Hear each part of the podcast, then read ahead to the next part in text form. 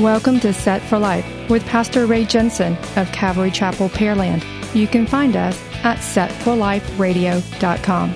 Romans 10:9 says that if you confess with your mouth the Lord Jesus and believe in your heart that God has raised him from the dead, you will be saved. So let's listen from God's Word, verse by verse, on how we can prepare for the coming of the Lord Messiah Jesus, who died on the cross, so that you can be set for life. You're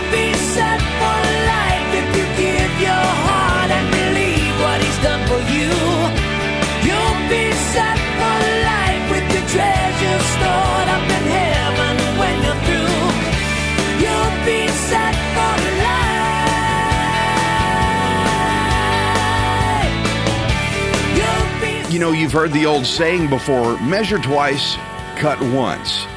I remember in junior high shop class, we were building projects with wood. We made clocks, we made bookshelves. There was this one guy in shop class. He always made his cuts on the first measurement. He wasn't very careful. You know, you should measure twice before you cut once. It's less likely to waste. But he'd always make his cuts on the first measurement. He wasn't very careful up front with his measuring and his planning.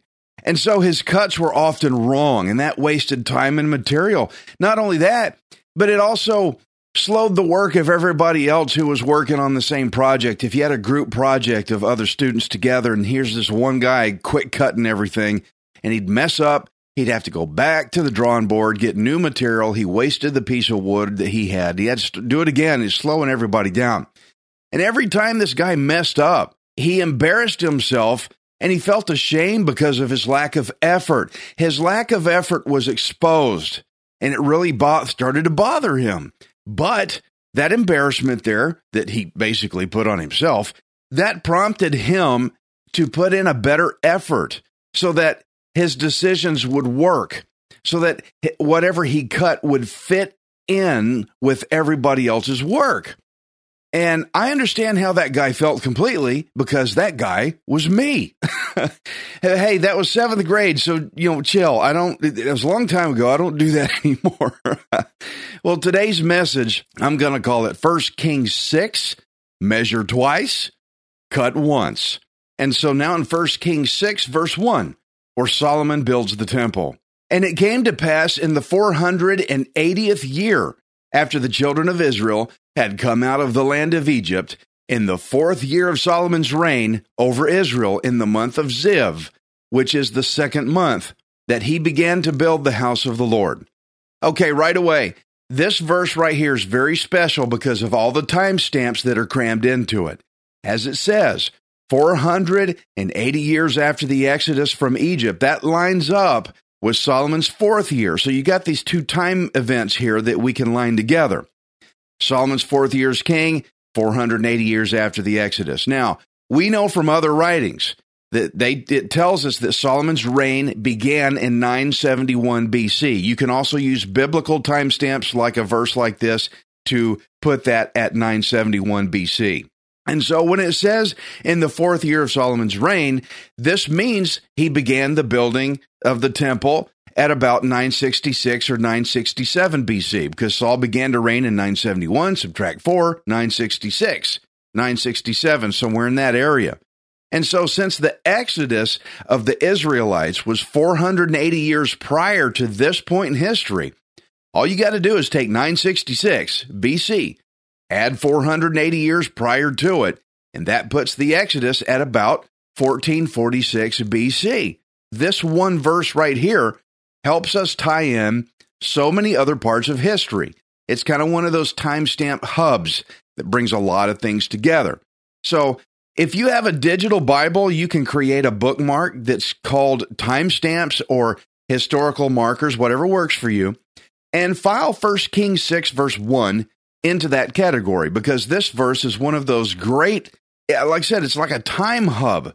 All these different dots can get connected through 1 Kings 6 1 that brings up a lot of other history, brings a lot of history together. And that helps us calibrate Israel's history across time. This helps to validate God's word as being true because God's word, a lot of people don't believe what God's word says, but there's a lot of historical accuracy that helps to validate God's word as being the real deal. So always keep your eyes open for passages like this. They're very handy throughout your Bible study that will help you calibrate the history of, of men into other places, especially Israel's history. It'll help you put it all together. They're very handy to use. So remember 1 Kings 6 and 1 for that, for that purpose. 1 Kings 6 and 2. Now the house which Solomon built for the Lord, its length was 60 cubits, its width 20, and its height 30 cubits. The vestibule in front of the sanctuary of the house was 20 cubits long across the width of the house, and the width of the vestibule extended 10 cubits from the front of the house. And he made for the house windows with beveled frames. Against the wall of the temple, he built chambers all around, against the walls of the temple, all around the sanctuary and the inner sanctuary. Thus he made side chambers all around it. The lowest chamber was five cubits wide, the middle was six cubits wide, and the third was seven cubits wide. For he made narrow ledges around the outside of the temple so that the support beams would not be fastened into the walls of the temple. And the temple, when it was being built, was built with stone finished at the quarry, so that no hammer or chisel or any iron tool was heard in the temple while it was being built. Well, that's fascinating. But first, the measurements. A cubit's about a foot and a half long, it's about 18 inches, which made this whole temple was about 90 feet long, 30 feet wide, and 45 feet high. So it had a, a floor space of about 2,700 square feet. So it wasn't overly huge, but it was incredibly beautiful. It was made of limestone and had cedar and it had a gold exterior, which made it. I mean, I bet this thing was an incredible sight to see. We've never seen anything like this before. And so, uh, I mean, you think of all the materials that came in. We just read recently about the king up in Lebanon that sent all the cedar, but also this gold that was here, all this gold that overlaid everything. Where'd all that gold come from? It came from the Lord because God gave it all to Solomon because he knew that Solomon would obediently use it for God's glory, like building this temple here. But look at verse 7. This verse has a lot more going on when you dig into it it says that no loud noise was heard in the temple during construction. This means Solomon had such an incredible reverence to the Lord that he commanded his builders to do their work in reverent silence. You know, if if you've ever been to the Alamo in San Antonio, Texas, that's where they fought for Texas independence. But when you go into the Alamo in San Antonio, Texas, they ask that you don't wear a hat inside that everybody maintain a reasonable level of silence, all for the sake of reverence, reverence and honor to those that fought and died there. And so Solomon felt that this noisy construction was not appropriate for something as sacred as the Lord's temple because of the temple's purpose. The purpose of the temple would be to house the ark of the Lord, the Ark of the Covenant, and that would be the very dwelling place of God. So imagine you're a construction worker that was building this temple here, and you had to abide by Solomon's orders to not chisel any stone, no hammers, no banging around right there at the temple itself. You had to make all your measurements way out at the quarry. you do all your cutting out at the quarry. You finish your stone piece that you're going to bring. You finish that stone at the quarry first. And when you bring it into the temple, it had better fit. It better fit in place. You better measure right at the quarry before you bring it. And no pressure, right? Can you imagine being a worker there? Um, guys, I think we need to get serious in our work. Maybe we should measure 10 times before we cut anything. Because if they got careless in their work, then their piece would not fit where it was supposed to go, and it would shame the guys whose job it was to make it fit. And so the builders, they had to take the utmost quality and accuracy in their work up front. That was the required discipline with building the temple because it showed reverence to the Lord. Make your measurements very accurately first before you bring it in here, do your focus, your discipline up front. 1 Kings 6, verse 8.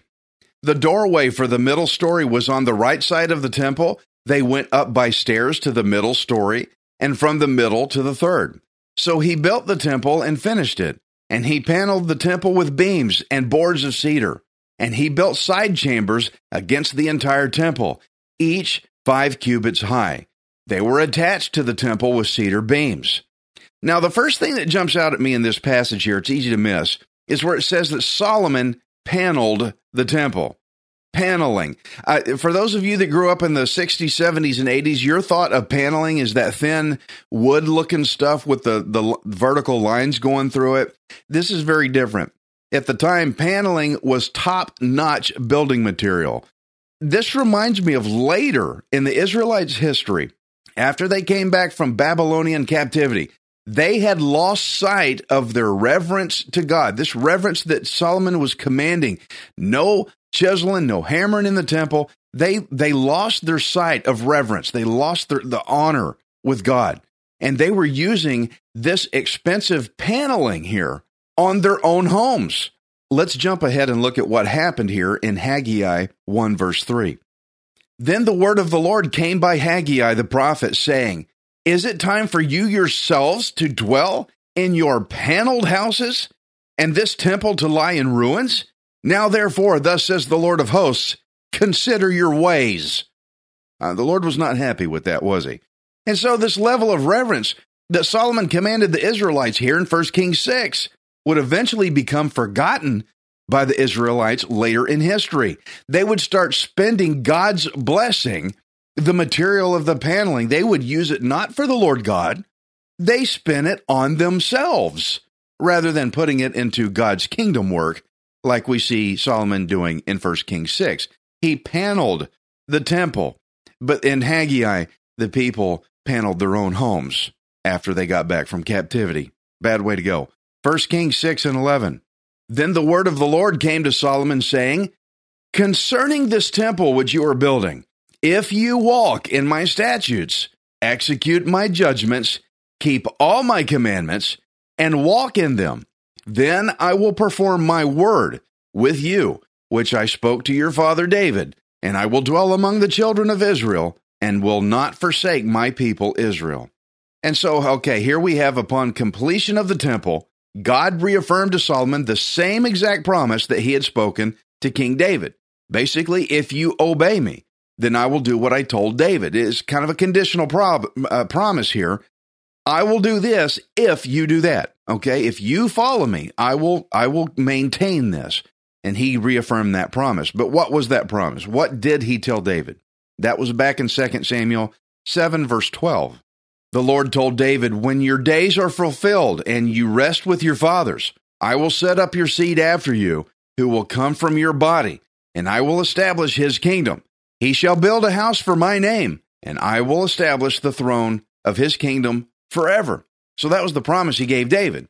And so the Lord, he's reaffirming that promise here to Solomon, the same exact promise he had made to David. But later on, Solomon would start to fall away and start to disobey God. So the Lord said, If you maintain all this, then I'll do all these great stuff. But Solomon, sadly, we're going to see him fall away.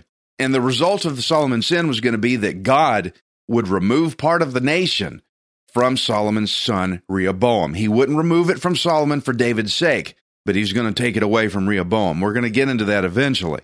But again, this is like the Israelites when they forgot their identity with God, when they came out of Babylonian t- captivity. They started using the paneling for themselves, not for the Lord. They abandoned their reverence to the Lord. He was not the priority anymore.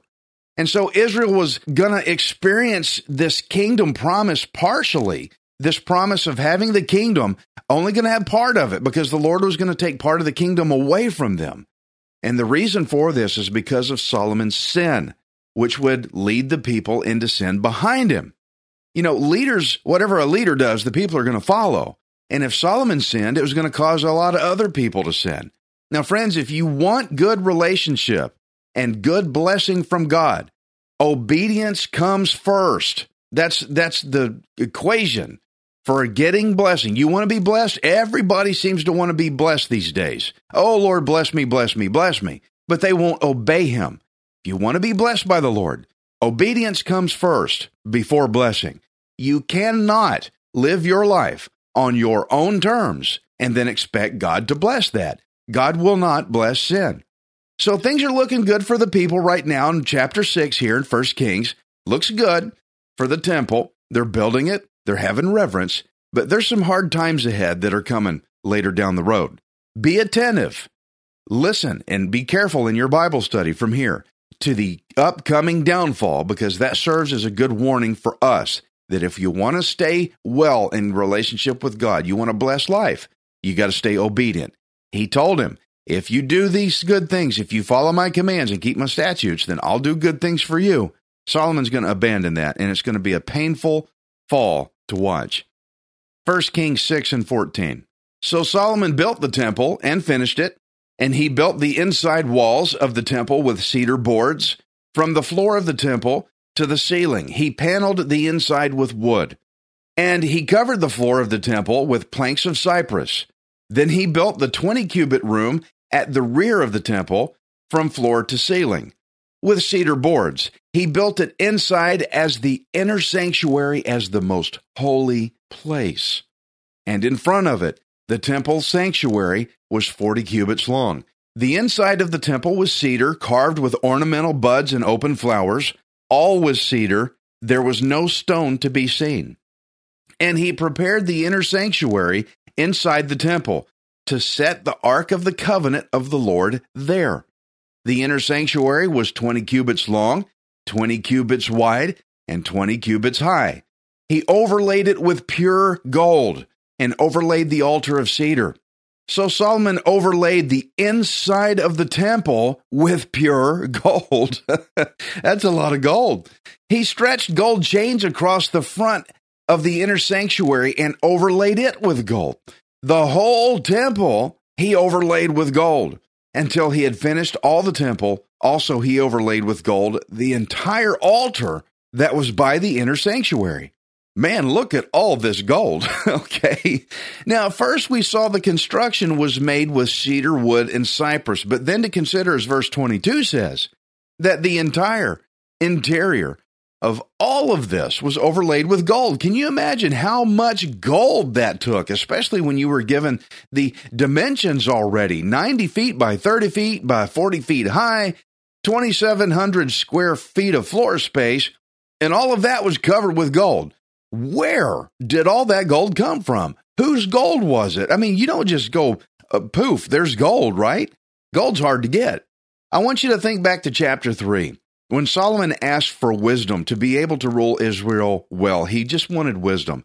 And that answer pleased the Lord so much that Solomon did not ask for riches. Solomon didn't say, Oh, bless me with lots of money and all that. He didn't ask for anything for himself. That the Lord told Solomon in 1 Kings 3:13, he said, I have also given you what you have not asked, both riches and honor, so that there shall not be anyone like you among the kings all your days. So, whose gold was it that lined the interior of the temple? That gold all came from the Lord. He just gave it all to him. Oh, yeah, but Ray, it says he gave Solomon that gold, so that means it's his. He, it, that belongs to Solomon.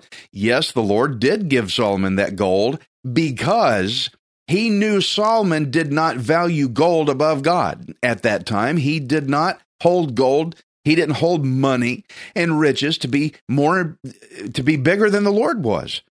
God knew that Solomon was going to utilize all this gold properly, not for Solomon's own glory, but for the glory of the Lord, for the Lord's work, for the Lord's purpose. And so that's why all this gold just showed up because the Lord God timed the discovery of all this gold to align with the promise that he had made to David. Remember, he told David, and we read that, your son will build a house for my name. So you see, God did not provide all this gold for Solomon. Friends, I want you to get this. You really need to listen to what I'm saying here. It's very important. God did not give this gold to Solomon for Solomon. He didn't give all this gold to Solomon for Solomon to use for himself. God provided all the materials necessary the cedar, the cypress, the stone, the gold was for God's glory. It was not for Solomon's own glory. In other words, what I'm saying is when God blesses people with things, it's not for you.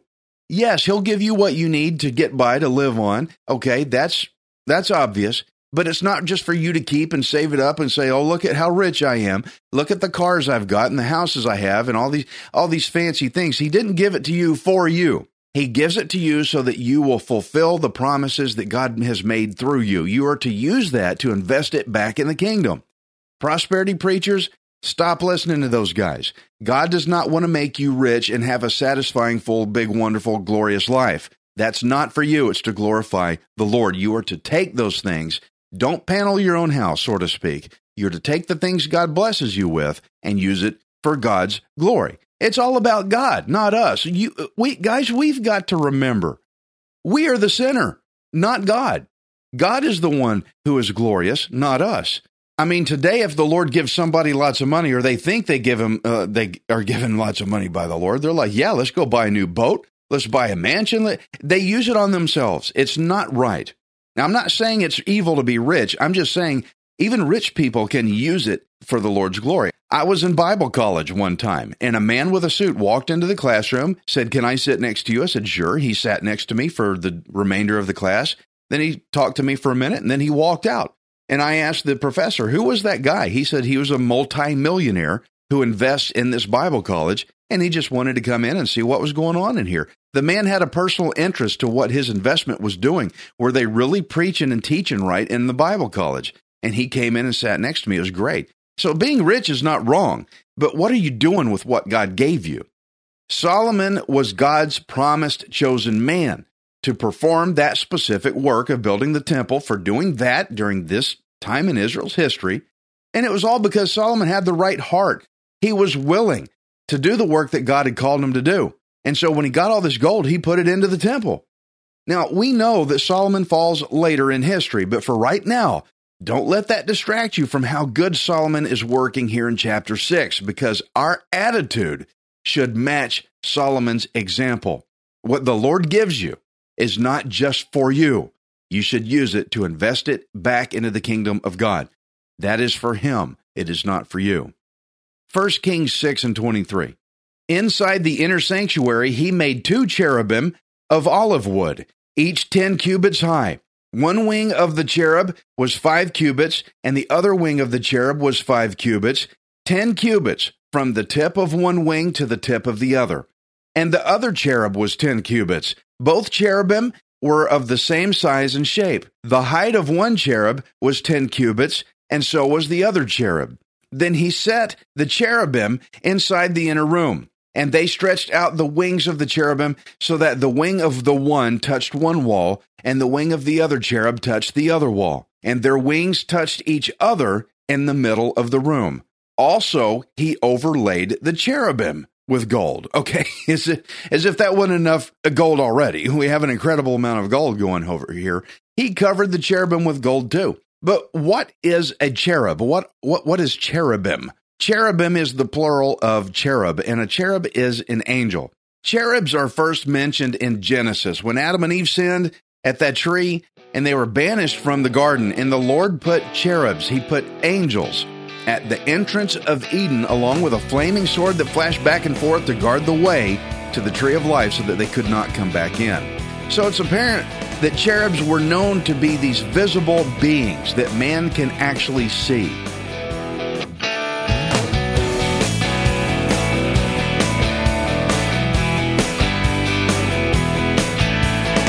Thank you for listening to Set for Life. We hope you can join us next time, unless Jesus returns for us first. Set for Life is the radio ministry of Pastor Ray Jensen of Calvary Chapel, Pearland. We invite you to subscribe to our podcast at setforliferadio.com. Hi, this is Ray Jensen. Thank you for giving me the opportunity to encourage you in God's Word. If the Bible doesn't excite you, then you're not reading it. I want you to remember that you are not worthless, you are priceless. Messiah Jesus died on the cross to redeem you so that you can be set for life.